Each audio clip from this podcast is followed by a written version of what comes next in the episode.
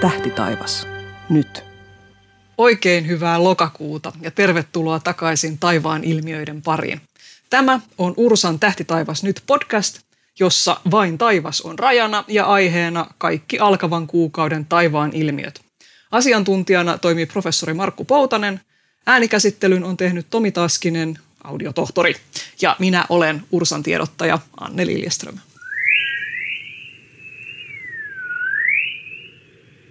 No niin, uskomatonta, mutta totta, lokakuu on taas ovella ja meillä on taivaalla runsaasti planeettoja ja yksi ujo kuun pimennyskin.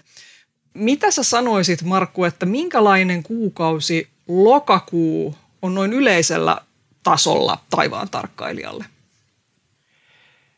Jaa, mitähän tässä oikeastaan lokakuusta uskaltaisi sanoa, koska silloin kun se on hyvä, niin se on paras. Mutta silloin kun se on huono, niin eipä sieltä mitään näe. Eli tavallaan tässä on juuri se kahtia jako, että nyt alkaa, lokakuun puolella alkaa jo tämä vuoden noin tilastollisesti pilvisin vuoden aika. Ja, ja se voi olla todella pilvistä, että tähtitaivasta ei näy, mutta me eletään nyt siinä uskossa, että tähtitaivas näkyy. Ja se tarkoittaa silloin sitä, että pimeys laskeutuu ja aika aikaisin, jos ajatellaan vaikka tätä lokakuun loppupuolta, niin tuossa jo ehkä kello, kahde, kello, kello, noin kello 20 alkaa olla jo varsin hyvät mahdollisuudet havaita tähtitaivasta. Siis tämä kello näyttää se vielä kesäaikaa ja sitten kun siinä viimeisenä viikonloppuna siirrytään tähän normaaliin aikaan, niin, niin kellohan näyttää vielä vähemmän. E, eli tämä ei tarvitse valvoa kauhean myöhään, että, että tähtiä alkaa näkyä.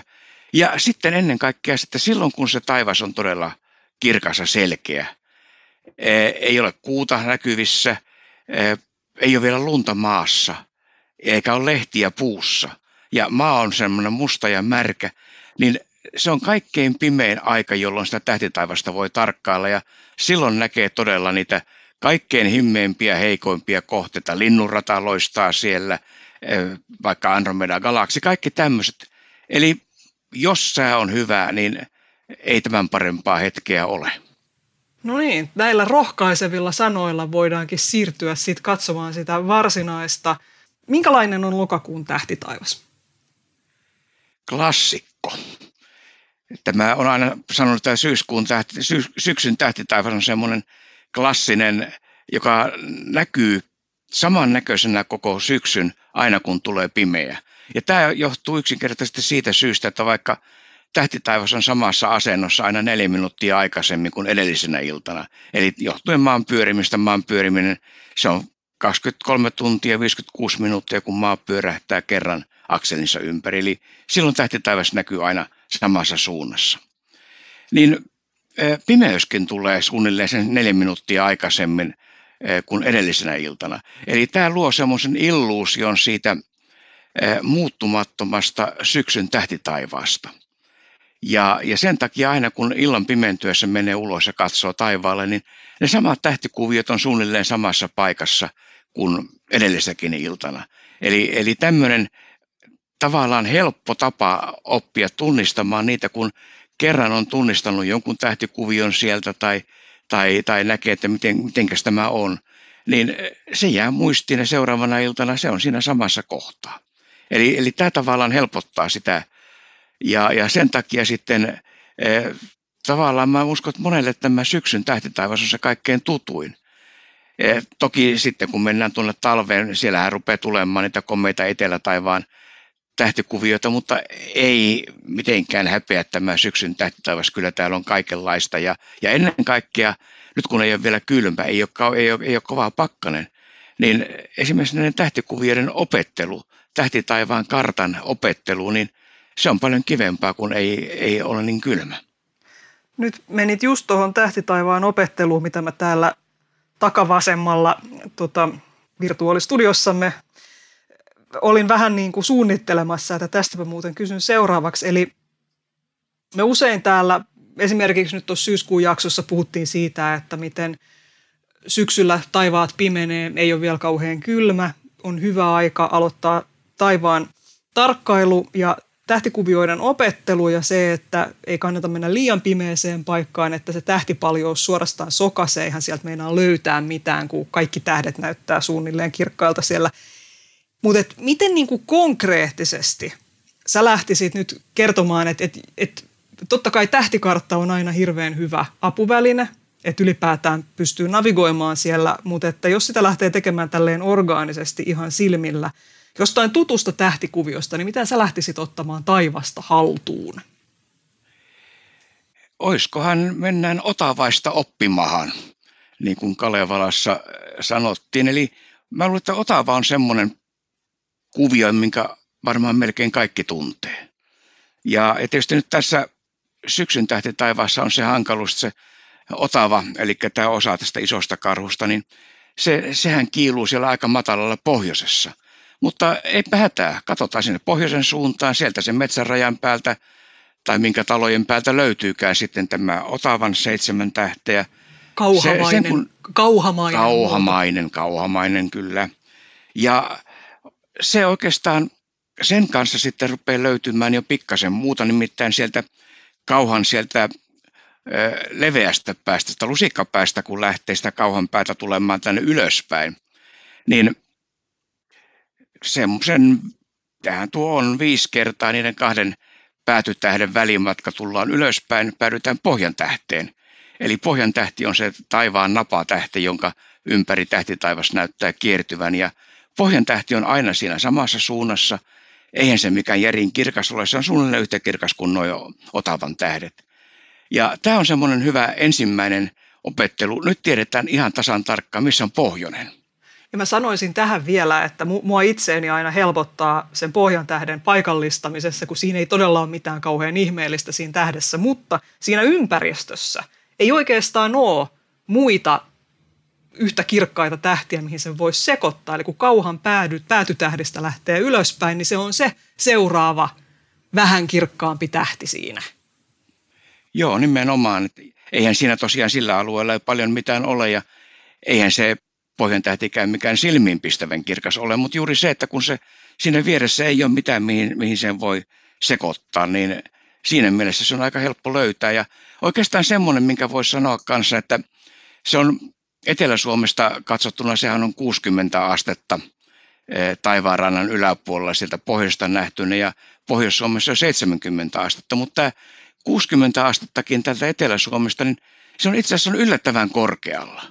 Että se jo vaatii pikkasen semmoista, semmoista notkeata niskaa katsoa sinne ylöspäin, että se on ehkä ensimmäinen tämmöinen, mikä niin kuin yllättää ensimmäistä kertaa taivasta katsoista ne eh, tähdet, kun sanotaan, että 60 astetta taivaanrannasta ylöspäin, sitä on vähän vaikea hahmottaa, mutta se, se on aika, se on loppujen lopuksi aika korkealla, koska sitten siitä on enää 30 astetta sinne ihan pään päälle senittiin, niin, niin tuota, se on kaksi kolmasosaa siitä matkasta sieltä taivaanrannasta ihan tuonne lakipisteeseen, niin sieltä se löytyy.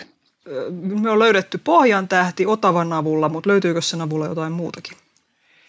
No sitten menee jo pikkasen sillä tavalla hankalammaksi, mutta et ei oikeastaan semmoista, jos talvi, talvitaivasta on paljon helpompi ruveta sieltä etelästä päin katsomaan niitä ää, Orionia ja, ja muita kirkkaita kuvioita, mutta oikeastaan tässä syksyn taivaassa, niin jos katsotaan nyt ihan suoraan sinne pään päälle sitten, ollaan, kuvitellaan, että ollaan joskus illalla yhdeksän, kymmenen nurkilla siellä, niin siellä on melkein suoraan pään päällä näkyy, riippuu vähän kuinka päin katsoo, onko se W vai M, mutta W näköinen Kassiopean tähdistö, mikä on, on melkein suoraan siinä pään yläpuolella. Senkin löytää aika helposti. Se on ei ihan vastapäätä, mutta melkein vastapäätä ää, tätä pohjan tähteä kuin mitä vaan siellä pohjoisessa. Ja, ja Kassiopeahan on keskellä linnunradan vyötä, eli se linnunradan himmeä tähtivyö kulkee siitä Kassiopean kohdalta taivaan poikki, niin se on semmoinen. Niin sitten sieltä itätaivaalta, jos lähtee etsimään kirkasta tähteä, niin siellä on ajomiehen kapella. Se on sitten myös sillä alueella semmoinen kirkkain tähti, eli se on siinä, jos katsotaan tuota Otavasta itään päin, niin se on siellä idän, tai sanotaan Kaakon, anteeksi, tuota, Koillisen suunnalla suunnilleen ja, ja tuota, pikkasen korkeammalla kuin mitä Otava. Niin se kapella-tähti on semmoinen, joka sieltä löytyy sitten, ja tämä ajomiehen tähdistö, niin nämä on siellä itätaivaan suunnalla sitten. Ja, ja sitten jos mennään tuohon ihan pään päälle vielä, niin siellä on nämä kesällä näkyvät kaksi kirkasta tähteä, Lyyran Vega ja Joutsenen Deneb, ne, ne on siellä aika korkealla taivaalla, että sielläkään nyt, no Joutsen on siinä keskellä linnunradan vyötä kanssa, että sieltä, sieltä voi yrittää tämän Joutsenen eh, ja Lyyran bongata sitten, niin nämä on semmoisia kirkkaita, mitkä näkyy tuossa ihan melkein pään päällä. Se, mitä mä itse yleensä teen, kun mä tulen jollekin melkoisen pimeälle paikalle – ja alan sieltä sitten hahmotella linnunrataa, jos se ei näy ihan kunnolla ja sitä pitää vähän houkutella sieltä silmäänsä, että niin kuin oivaltaa, missä se menee, niin mä etsin just kesäkolmion, mistä mainitsit jo Joutsenen Denebin ja Lyyran Vegan, ja sitten siellä vielä lähempänä horisonttia lännen suunnalla on Kotkan Altair.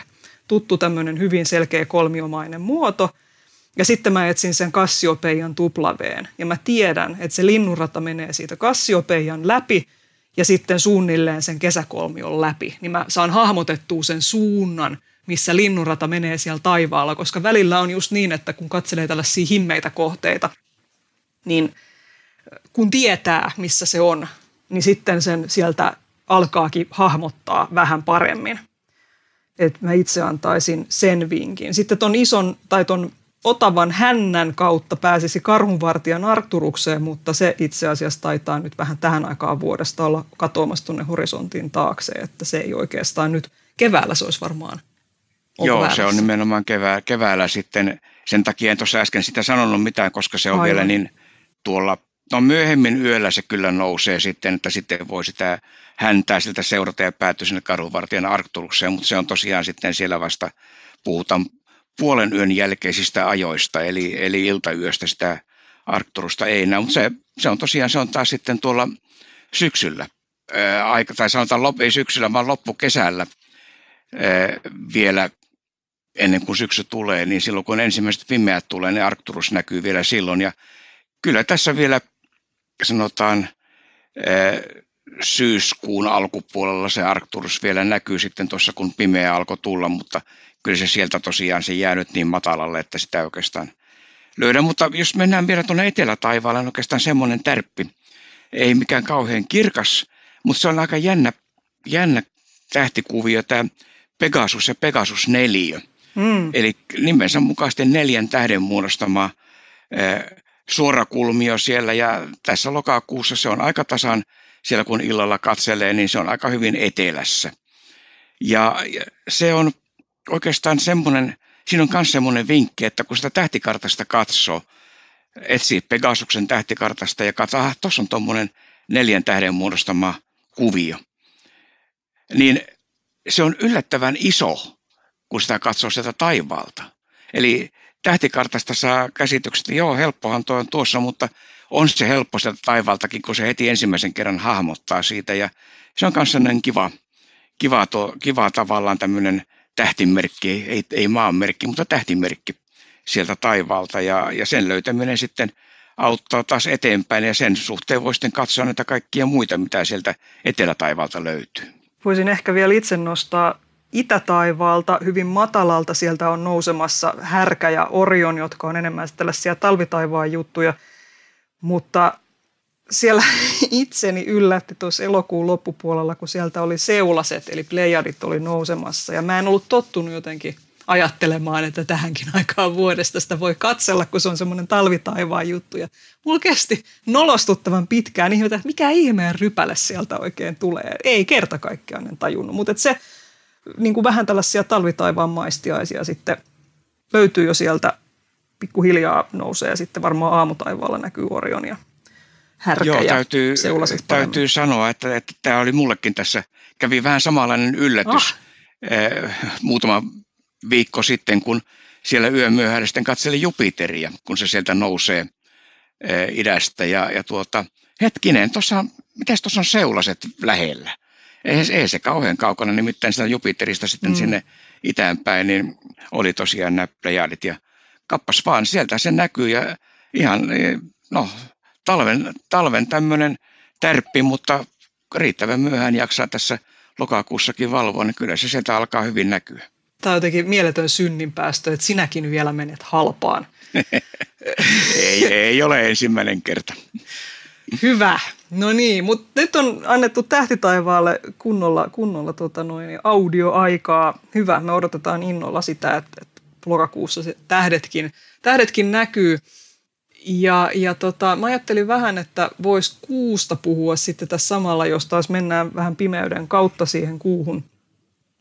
Öö, ja katsotaan kohta, että milloin kuun puolesta olisi niin kuin oikein pimeät taivaat sitten havaita vaikka linnunrataa, mutta kuuhan on tosiaan tämmöinen jännä tapaus siitä, että sen korkeus taivaalla vaihtelee riippuen siitä, että mikä vuoden aika meillä on ja myöskin siitä, että mikä kuun vaihe on.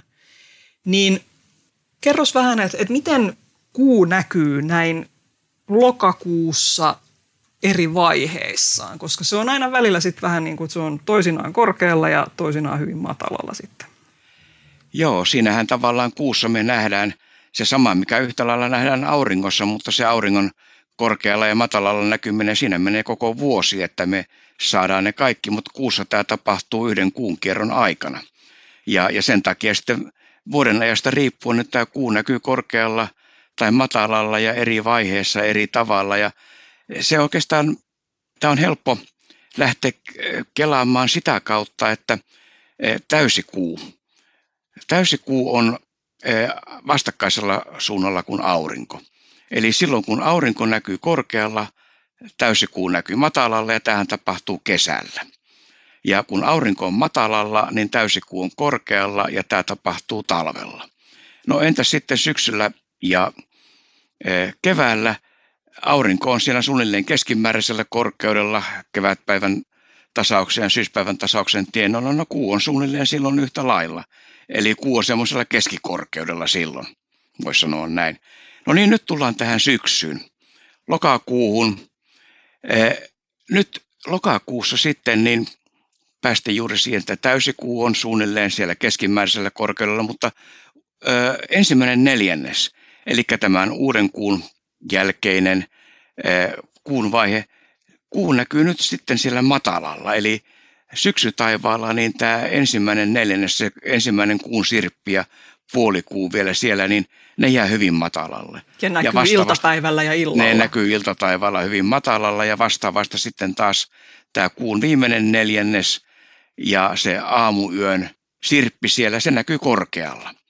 Eli nyt jos haluaa kuuta katsoa, niin se on se täyden kuun aika ja sitten siitä eteenpäin sinne uuteen kuuhun päin eh, aamutaivaalle, niin se näkyy hyvin ja korkealla. Ja sitten taas iltataivaalta, niin sitä saa hakea sieltä matalalta.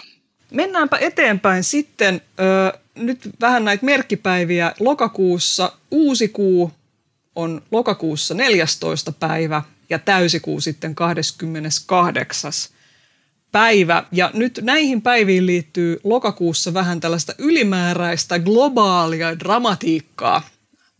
Se on aina huolestuttavaa, kun joku sanoo näin, mutta tosiaan 14. päivä lokakuuta tapahtuu rengasmainen auringonpimennys. Se ei näy Suomessa, mutta koska pimennykset tapahtuu usein tällaisissa ryppäissä, niin kun sitten tuleekin täysikuun aika, niin päästään näkemään osittainen kuun pimennys myöskin Suomessa, jos vaan sää sallii. Öö, mikä siinä on? Mä oon käsitelty tätä aikaisemminkin, puhutaan siitä vielä vähän lisää, että minkä takia pimennykset tapahtuu tällä lailla ryppäissä, että jossain päin maailmaa nähdään auringon pimennys ja sitten pian sitten meilläkin voidaan nähdä kuun pimennys kahden viikon kuluttua, niin mikä siinä oikein on? Kuuratahan on vähän kallellaan noin viitisen astetta maan rataan nähden ja e, pimennys oli sitten kuun pimennys tai auringon pimennys, niin se voi syntyä vain silloin, kun maa, kuu ja aurinko on riittävän tarkasti samalla linjalla. Ja nyt tietysti kun tämä kuurataan kallellaan, niin e, eihän se jokaisen uuden kuun tai täyden kuun aikaan, niin nämä ei osu sille samalle linjalle riittävän tarkasti, jolloin me ei nähdä pimennyksiä.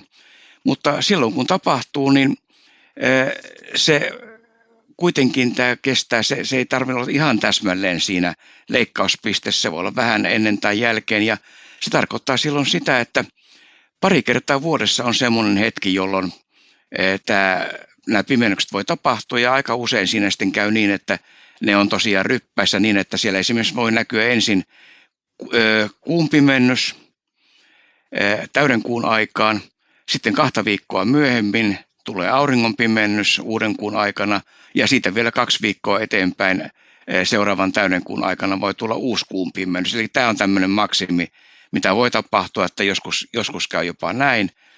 Ja sitten menee taas puoli vuotta ja sitten tämä vastaava toistuu silloin. Ja tuo auringonpimennys, kun se näkyy vain kapealla vyöhykkeellä, niin eh, missä, missä kuu sitten maasta nähtynä on täsmälleen siinä auringon edessä, niin nyt jos kuu on radallaan, kun kuun etäisyys maasta vähän vaihtelee aina kierroksensa aikana, niin jos kuu on silloin tämän auringonpimennyksen aikana kauimmillaan maasta, niin se kuun näennäinen koko on vähän pienempi kuin auringon näennäisen kiekon koko, jolloin se ei riitä peittämään koko sitä aurinkoa. Eli se, vaikka olisi kuinka täydellinen auringonpimennyksen hetki, niin sitä aurinkoa näkyy sieltä kuun reunan yli joka puolelta. Ja silloin puhutaan tämmöisestä rengasmaisesta pimennyksestä. Ja, ja sitten kun se kuu taas on lähempänä maata, jollain muulla kierroksella pimennyksen hetkellä, niin silloin se riittää peittämään koko auringon. Silloin tulee se täydellinen auringon pimennys. Eli tämmöinen tilanne nyt tässä on sitten lokakuussa, eli kuu on radallaan vähän keskimääräistä kauempana ja se ei ihan riitä peittämään sitä auringon kiekkoa ja sen takia sitten se eh, aurinko näkyy sieltä kuun reunien yli koko ajan.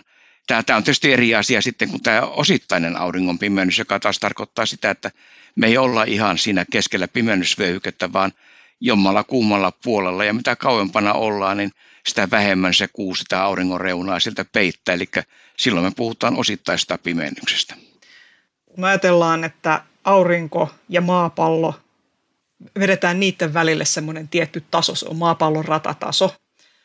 Ja kuu on, liikkuu radalla, joka on pikkusen kallistunut ja sitten se hemmetin rata vielä kiertyy siinä pikkuhiljaa ei mennä nyt siihen, mutta välillä siis toisin voi ajatella, että kuusilla radalla se, se sukeltelee sen maan ratatason ylä- ja alapuolelle, mutta silloin kun se on lähellä sitä ratatasoa, niin silloin voidaan saada näitä pimennyksiä uuden ja täysikuun aikaan.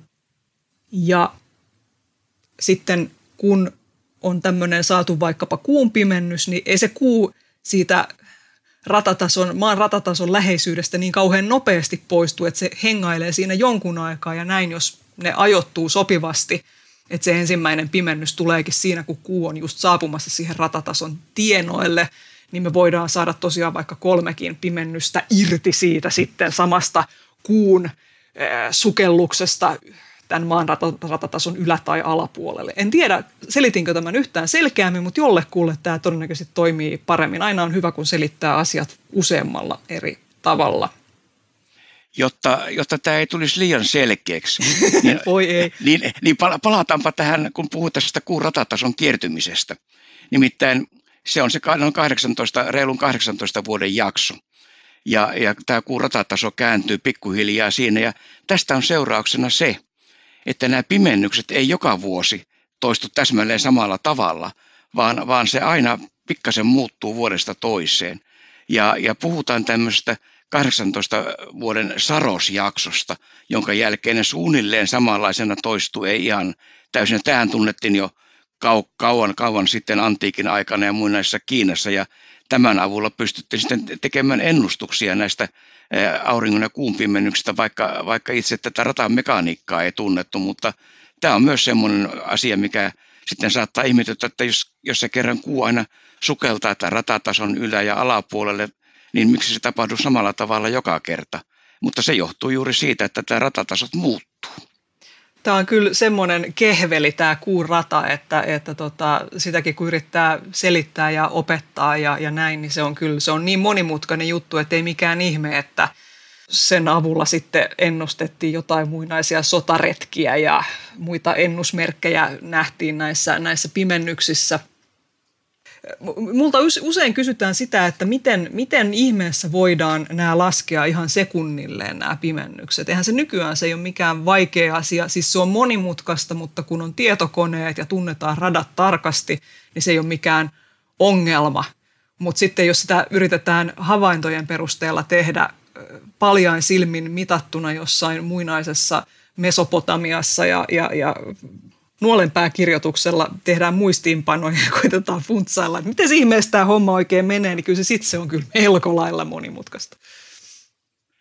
Kyllä se, ja se on vaatinut tosiaan pitkiä eh, vuosisatoja kestäviä havaintoja siitä, että saadaan esimerkiksi tämmöinen joku 18 vuoden jakso ja ymmärretään, että nämä pimennykset eh, toistuu sitten suunnilleen samoilla, samalla tavalla aina tiettyjen väliaikojen jälkeen. Ja tosiaan tästä kuun, eihän nykyään tämä tietokoneella tämä kuuradan laskeminen mikään enää ihmeellinen asia sinänsä ole, mutta eh, tuossa 1800-luvun loppupuolella muistaakseni herra Delaney käytti kai koko elämänsä siihen, että hän eh, yritti johtaa kaavoja tämän kuuradan laskemiseen ja, ja sitten muutaman sadan termin eh, avulla pystyttiin laskemaan kuun rata suhteellisen tarkasti.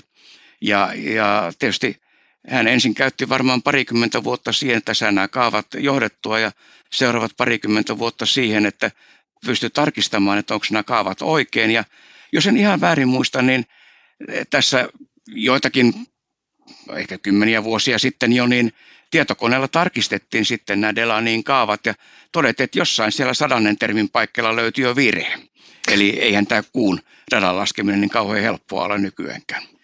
Onneksi voimme tuudittautua NASAn valmiiksi laskettujen taulukkojen varaan ja tietysti myöskin Ursan julkaiseman Tähdet vuosikirjan antimiin. Sieltä löytyy sitten näppärästi nämä oikeat Suomen, Suomen aikaa alku- ja loppuhetket näille pimennyksille. Mennään nyt sitten vihdoin siihen osittaiseen kuun pimennykseen. Mistä siinä on kyse ja milloin se tapahtuu, Markku Poutanen? Joo, se on nyt tässä 28.–29. päivä lokakuuta välisenä yönä ja siinä mielessä ihan kivasti näkyvissä, että se alkaa tuossa ilta yhdeksän maissa ja loppuu sitten siellä puolen yön jälkeen tai kello yhden jälkeen puoli kahden maissa yöllä. Ja näkyy koko Suomessa ja aika, aika hyvin, aika korkealla vielä oikeastaan näkyvissä. Eli kuu on vastakkaisella täysikuu vastakkaisella puolella maata kuin aurinko ja kuu hiipii sieltä sitten maan varjoon. Ja kun tämä on osittainen pimennys, niin se on sitten juuri sen verran sitten sitä maan ratatasosta pois, että se ei ihan kokonaan sinne maan varjoon joudu, vaan ainoastaan toinen reuna. Ja tämä ei tietysti sillä tavalla ihan niin näyttävä ole kuin semmoinen täydellinen kuun pimennys, mutta ilman muuta kyllähän tämä on semmoinen, mitä nyt ei joka, joka vuosi näe, niin – jos vaan sää sallii, niin kannattaa silloin illalla käydä kurkkaamassa, että miltä se näyttää tuossa vähän ennen puolta yötä, sanotaan 11 maissa illalla, niin alkaa olla se maksimihetki. Tässä tosiaan nämä pimennykset on niin monimutkaisia selittää, mutta maapallo tosiaan aurinko valaisee maapalloa ja näin ollen maapallo heittää avaruuteen varjon, niin kuin mekin heitetään maan pinnalle varjo, jos aurinkoisella säällä ollaan liikkeellä. Ja tämä varjo on sillä lailla kaksiosainen. Jos ajatellaan tällaista pyöreää aluetta tai tällaista oikeastaan tämmöinen niin kiilamainen tai kartiomainen se varjo, jonka maapallo heittää avaruuteen ja, ja sen kartion ytimessä, siellä ihan keskiosassa on sitten semmoinen täysvarjon alue, missä on oikeasti tosi pimeää. Ja kuu tällaisen osittaisen kuumpimennyksen aikana se ensin lähtee hiippailemaan sinne varjon niin sanotulle puolivarjoalueelle, jolloin se ei vielä kauheasti pimene. Ja silloin kun on tämmöinen puolivarjopimennys, niin siitä kuun pinnasta ei hirveän helposti se ei silleen niin kuin hyökkää sieltä silmille, että oho, kuussa on jotain meneillään.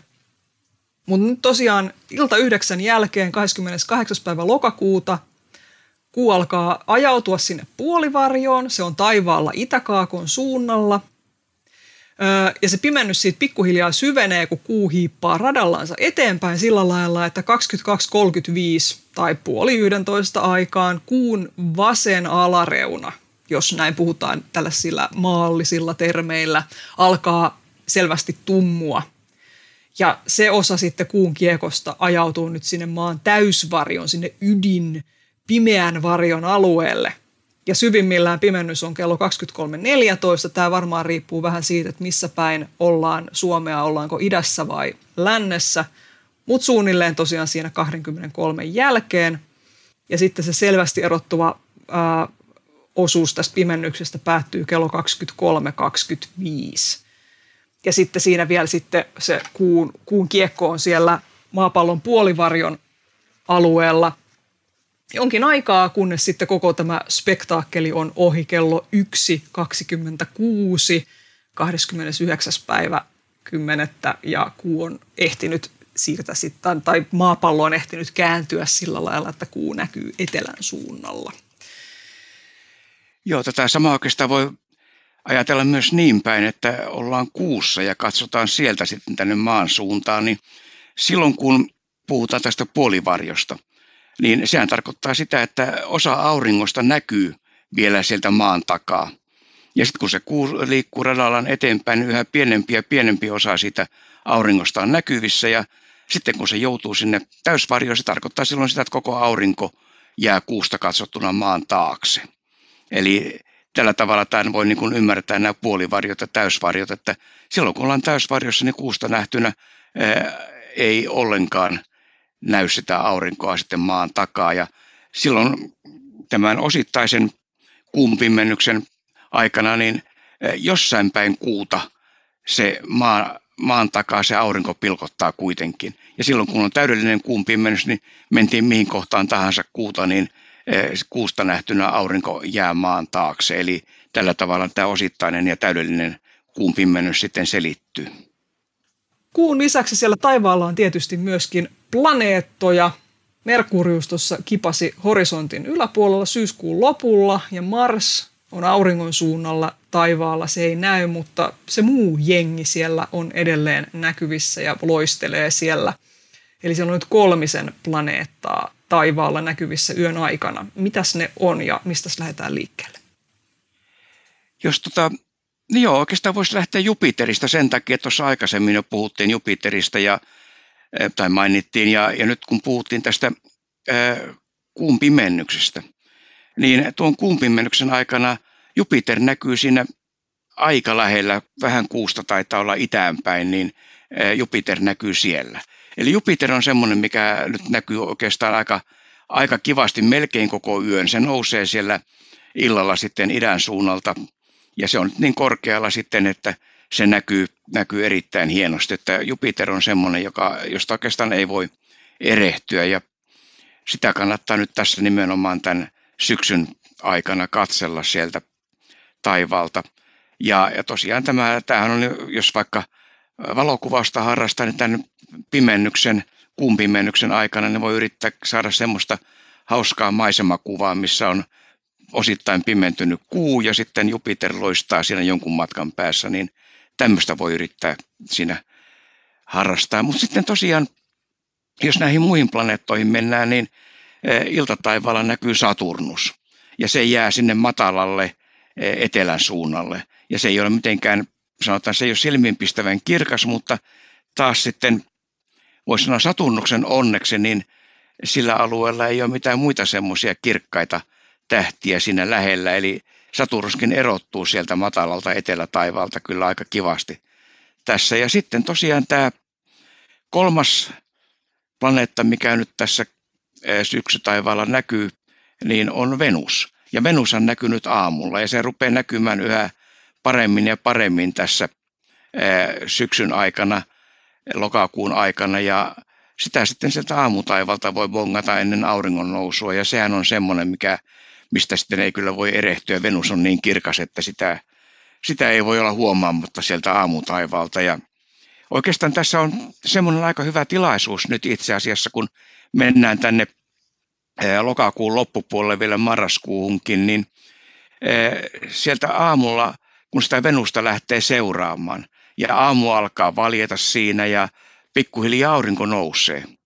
Jos tietää ihan tasan tarkkaan, mistä se Venus näkyy, niin senhän näkee sieltä vaikka aurinkoon ja taivaanrannan yläpuolella.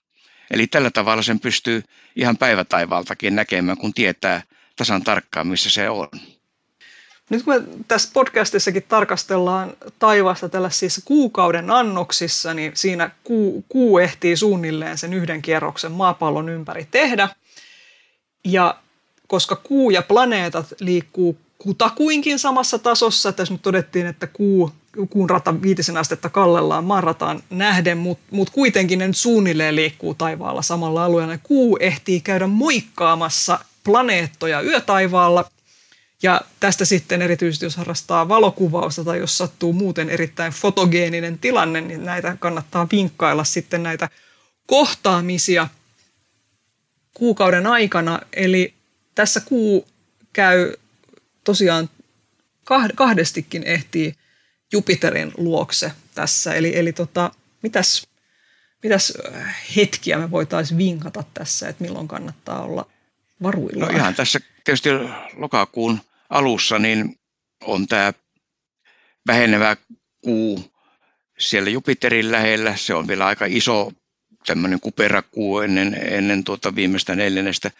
Se on siinä, ja sitten tosiaan tämä, mitä äsken sanoin, tämän kuun pimmennyksen aikaan ja siitä vähän eteenpäin, niin se on sitten myös siellä Jupiterin lähellä. Eli tässä tämä sekä alkukuusta että loppukuusta, niin Eh, voi tätä. Ja sitten tuossa, eh, kun mennään tuonne lokakuun 10.11. päivän väliselle aamuun, niin sieltä kuun sirppi näkyy Venuksen lähellä.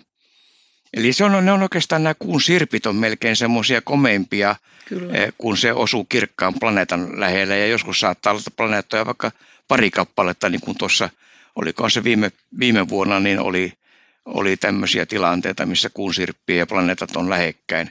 Eli tämä 10. päivän 11. päivän aikaan niin e, kuun sirppi ja Venus itä, ilta, äh, itätaivaalla aamulla. Ja sitten tuota, tuossa 24. 25. päivä niin kasvava kuu, joka nyt näkyy vielä aika matalalla ja niin kuin Saturnuskin näkyy matalalla, niin se on lähellä Saturnusta. Eli tässä on tämmöinen neljä kohtaamista tämän lokakuun aikana kuun, kuu ja planeetta. Esimerkiksi Ursan tähtikarttaa voi käyttää apuna siinä, kun koittaa katsella vähän, että miten ne nyt ihan tarkalleen ja mihin kellon aikaa ja missä ilman suunnassa esimerkiksi nyt toi kuunsirppi ja Venus näkyvät. Ja tietysti sitten, jos haluaa vähän, Stellarium-ohjelma on paljon käytetty tähtiharrastajien parissa. Se on ilmainen, mutta myöskin siinä on niin paljon ominaisuuksia, että jotkut kokee sen vähän monimutkaiseksi, mutta, mutta sitä voi myös suositella tässä, kun haluaa selvittää etukäteen, että missä nämä taivaan kohteet oikein sijaitsee.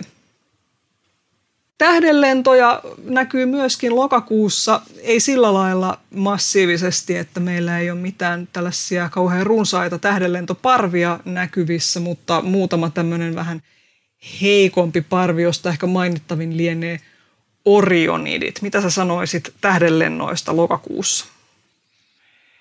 Joo, niin kuin, niin kuin tosiaan sanoit, niin ei tässä oikeastaan mitään semmoisia spektaakkeleita ole nyt odotettavissa. Orionit on semmoinen tasaisen varmaa, ehkä kymmenen kappaletta tunnissa, että eihän sitä kovin, kovin runsasta tähtisadetta tule, mutta tuossa maksimihan on noin 20 päivän, 21.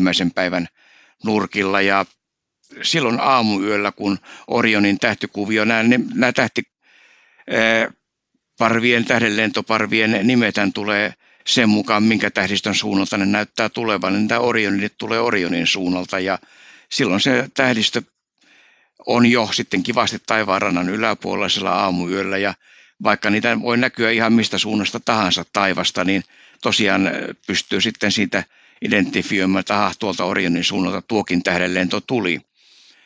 Ja nämä Orionit on semmoinen mitä voi tässä yrittää sitten kuun loppupuolella katsoa. Ja siinä on vielä se etu, että tuohon aikaan kuu ei vielä siellä aamuyöllä, se on ehtinyt laskea tämä kasvava ensimmäinen neljännes ehtinyt laskea taivarannan taakse, eli kuu ei siellä häiritse ja siinä mielessä tämä on ehkä aika, aika hyvä. Ja sitten tuolla, jos tätä kuun, lokakuun alkupuolta. Dragonidit on tämmöinen, mutta se on aika vaatimaton normaalisti, että sieltä ei kauheasti ehkä tule, mutta mainitaan nyt nämä kaksi tässä, että tämmöiset on odotettavissa. Ja tosiaan tuosta Tähdet vuosikirjasta voi aina jokaisen kuukauden kohdalta katsoa, että minkä näköisiä tähdenlentoparvia ja mitä, mitä siellä sitten on tulossa, niin se on ehkä tämmöinen hyvä tietolähde kanssa, että sieltä voi sitten niitä seurata. Ehkä voisi sanoa sillä että koska tosiaan tähdenlentojahan voi nähdä ihan jokaisena selkeänä yönä, jos vaan tarkkailee taivasta riittävän pitkään, niin aina siellä joku taivaallinen murena saapuu meidän, ei mureena, vaan murena, murunen saapuu, saapuu maan ilmakehään ja aiheuttaa tällaisia tähdenlentoja. Et nyt voisi sanoa, että tällaiset niukemmat tähdenlentoparvet ikään kuin vähän niin kuin rikastavat sitä normaalia tarjontaa ja sitten kun on oikein aktiivinen tähdenlentoparvi, niin sitten suorastaan dominoi sitä tarjontaa silloin. Mutta että tähdenlentoja näkyy tässäkin kuussa, menkää ja katsokaa ja toivokaa. Aina kannattaa toivoa. Ja nyt ei vielä ole niin kylmäkään, että kun keskitalvella sitten taas pakkanen nipistelee, mutta se mikä tietysti täytyy muistaa, että onhan siellä paljon muutakin liikkuvaa tavaraa, nimittäin satelliittejahan näkyy ihan tolkuton määrä nykyään. Kyllä. Ja ne kulkee sitten taas hitaasti siinä taivaankannen poikki. Välillä on kirkkaampia, välillä himmeämpiä ja välillä joku saattaa vähän vilkkua siellä ja välillä se on hyvinkin, on, voi olla hyvinkin kirkas. Ja sitten jos ihan ensimmäisiä kertoja menee ja kysyy, että miten satelliitin ja tähdenlennon voi erottaa toisistaan. Se on oikeastaan aika yksinkertaista. Jos kerkiät sanoa kaverille, että katso tähdenlento, jos se oli oikea tähdenlento, niin se ei kerkeä enää näkemään sitä, mutta jos oli satelliitti, se ehtii näkemään sen. Eli satelliitti saattaa kestää jopa useita minuutteja ennen kuin se kulkee tuosta taivaan kannen poikki, mutta tähdenlento mennä hujahtaa parhaimmillaan muutamassa sekunnissa satelliiteista tuli mieleeni tässä, mitä me ei yleensä täällä mainita ehkä sitä varten, että se on niin, että pitää tietää tarkka aika ja, ja sitten se toimii erityisesti vaan täällä maan eteläosissa, mutta kansainvälinen avaruusasema ISS, sehän kulkee äh, aina silloin tällöin etelätaivaan halki ja se on hyvin niin kuin, se kestää muutaman minuutin, kun se siellä viipottaa ihan silmiä silmin erottuen nopeasti siellä menee ja varsin kirkaskin se on. Tämmöinen verkkosivu kuin Heavens Above, heavens-above.com. Sieltä saa sen myöskin suomenkieliseksi ja, ja sen sivuston ja, ja sieltä pystyy valitsemaan sitten oman olinpaikkansa ja sieltä löytyy sitten ISSn näkymistiedot, eli sitä suosittelen kaikille, jotka haluaa kansainvälisen avaruusaseman bongata – ja se ja samoin muutenkin jos, kuin lokakuussa. Ja samoin, ja samoin sitten, jos näkee jonkun erityisen kirkkaan satelliitin tai näkee minkä tahansa satelliitin juuri tästä Heavens Above-palvelusta, niin sieltä pystyy sitten tarkistamaan jälkikäteenkin, että mikähän satelliitti tuossa oli kyseessä. Eli, eli kaikkea tämmöistä, jos satelliitit kiinnostaa, niin tämä on ilman muuta se ehdoton ohjelmisto, minkä, minkä avulla niitä voi tunnistaa. Ja myöskin jos näkee tällaisen valopisteiden vanan, mikä on hyvin silmiä, ei silmiä vaan mieltä huumaavan, no miksei silmiäkin huumaavan tota noin, niin erikoisen näköinen, niin todennäköisesti kyseessä on siis nämä Starlink satelliittien laukasut, jotka on hiljattain tehty. Sieltä voi myöskin selvittää sitten sen, että mistä Starlink-satsista siinä oli kyse. Mutta näin tälleen, no oikeastaan tähdenlentojen kautta vähän tehtiin satelliittikoukkaus vielä tuonne ilmakehän yläosiin ja yläpuolelle, mutta, mutta mitä ilmakehän ilmiöitä nyt näkyy lokakuussa? Ehkä tietysti kannattaa ensimmäisenä mainita revontuleet. Niitä kun on tässä nyt jo syksyn mittaan, alkusyksyn mittaan, niin aika reippaastikin näkynyt ja ihan Etelä-Suomea myöten. Eli auringon aktiivisuus on lisääntymässä ja tarkoittaa sitä, että myös revontulien – määrä lisääntyy ja tulee tämmöisiä voimakkaampia revontuli-ilmiöitä sitten aina aika ajoin. Niitä nyt etukäteen ei pysty ennustamaan eikä lupaamaan, että lokakuussa silloin ja silloin näkyy revontulia.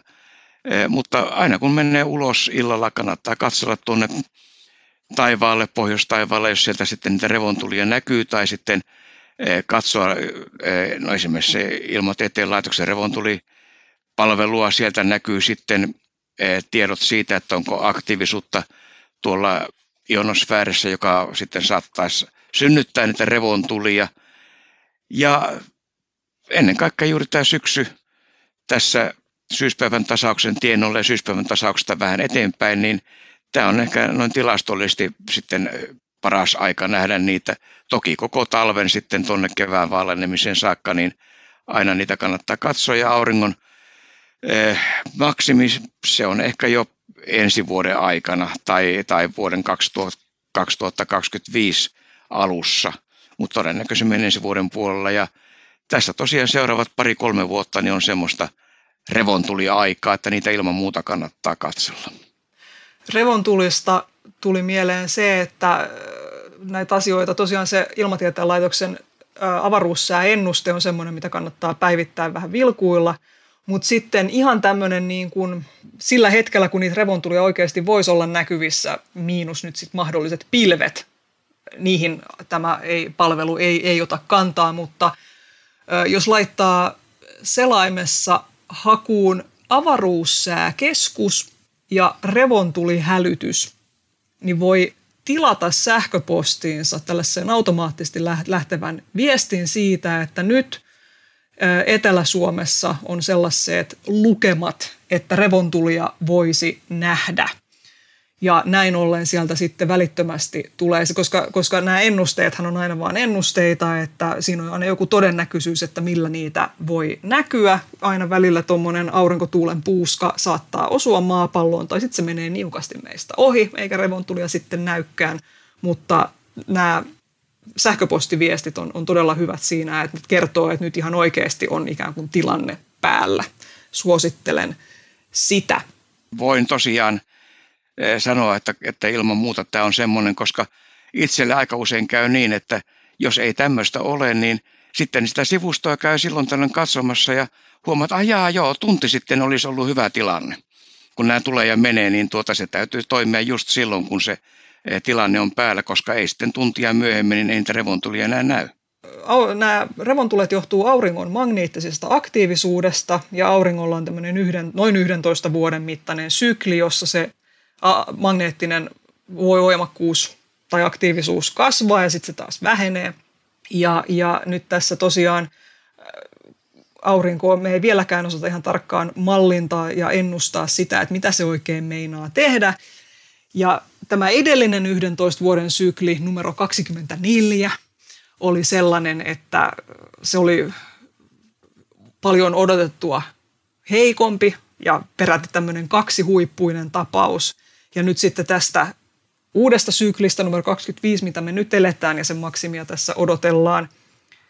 Siitä odotettiin, että siitä tulee varmaan myös tämmöinen heikko tapaus, mutta toisin kävi. Se on nyt sitten ollutkin paljon voimakkaampi kuin odotettiin, mutta edelleen ei se ole ennätyksellisen korkea, että välillä näkee jotain tällaisia hälyttäviä uutisotsikoita tässä viime aikoina. Itsekin olen niistä vetänyt palkokasveja nenäni. Ja, ja tota, sanottakoon näin, että tilanne ei ole sillä lailla mitenkään niin kuin auringon kannalta huolestuttava. Totta kai aina on niin, että kun meillä tämä teollistunut yhteiskunta toimii hyvin herkän elektroniikan varassa, niin tämmöinen, jos ei olla valmistauduttu satelliittien ja muiden teknologioiden osalta siihen, että tämmöinen avaruusmyrsky ja hiukkaspodmitusta voi tulla, niin sitten voi olla, että tulee tällaisia, menee asiat vikakuntoon, mutta, mutta että tota, ei tässä sinällä, sillä lailla mitään niin poikkeusaikoja eletä kuitenkaan. Olisiko meillä vielä kangastuksia ehkä lokakuussa? No kangastukset ainakin on tämmöinen, voisi sanoa, syksyn ilmiö siinä mielessä, että, että kun vesi järve, järven tai meres, järvessä tai meressä, niin vesi on vielä suhteellisen lämmintä ilma kylmää. Niin siinä sitten syntyy tietysti tämmöisen eh, valoa taittavia rajapintoja tämän veden lähelle ja silloin esimerkiksi jossain kaukaiset saaret tai laivat tai muut näyttää leijuvan ilmassa, kun sopivat kangastus tulee. Että kangastuksia näkyy syksyllä. No sitten kun on sumusta keliä, niin eh, aamulla esimerkiksi jos on, on sopivaa sumua ja aurinko paistaa sieltä selän takaa, niin näkyy tämmöinen sumukaari, mikä on vähän niin kuin sukua sateenkaarelle, mutta ei sinne mitään värejä näy. Se on semmoinen eh, hailakka, vaalea kaari siinä eh, havaitsijan varjon takana toisella puolella. Ja Sitten tietysti, no näkyyhän noita sateenkaaria tietysti ympäri vuoden, mutta e, jos tämmöisiä syksyisiä sadekuuroja tulee ja välillä aurinko paistaa ja aurinko sitten näkyy sieltä selän takaa, niin sateenkaaria, niin kaikkia tämmöisiä varmaan tässä syksyn mittaan kannattaa sitten päivätaivalta ja päiväaikana katsoa. Me toivotaan nyt, että, että suotuisat toiveet tässä toteutuvat ja, ja lokakuussa saadaan paljon pimeitä havaintokelejä, mutta ei niitä pilviä. Me palataan taas uudestaan asiaan sitten marraskuussa. Nähdäänpä silloin. thank you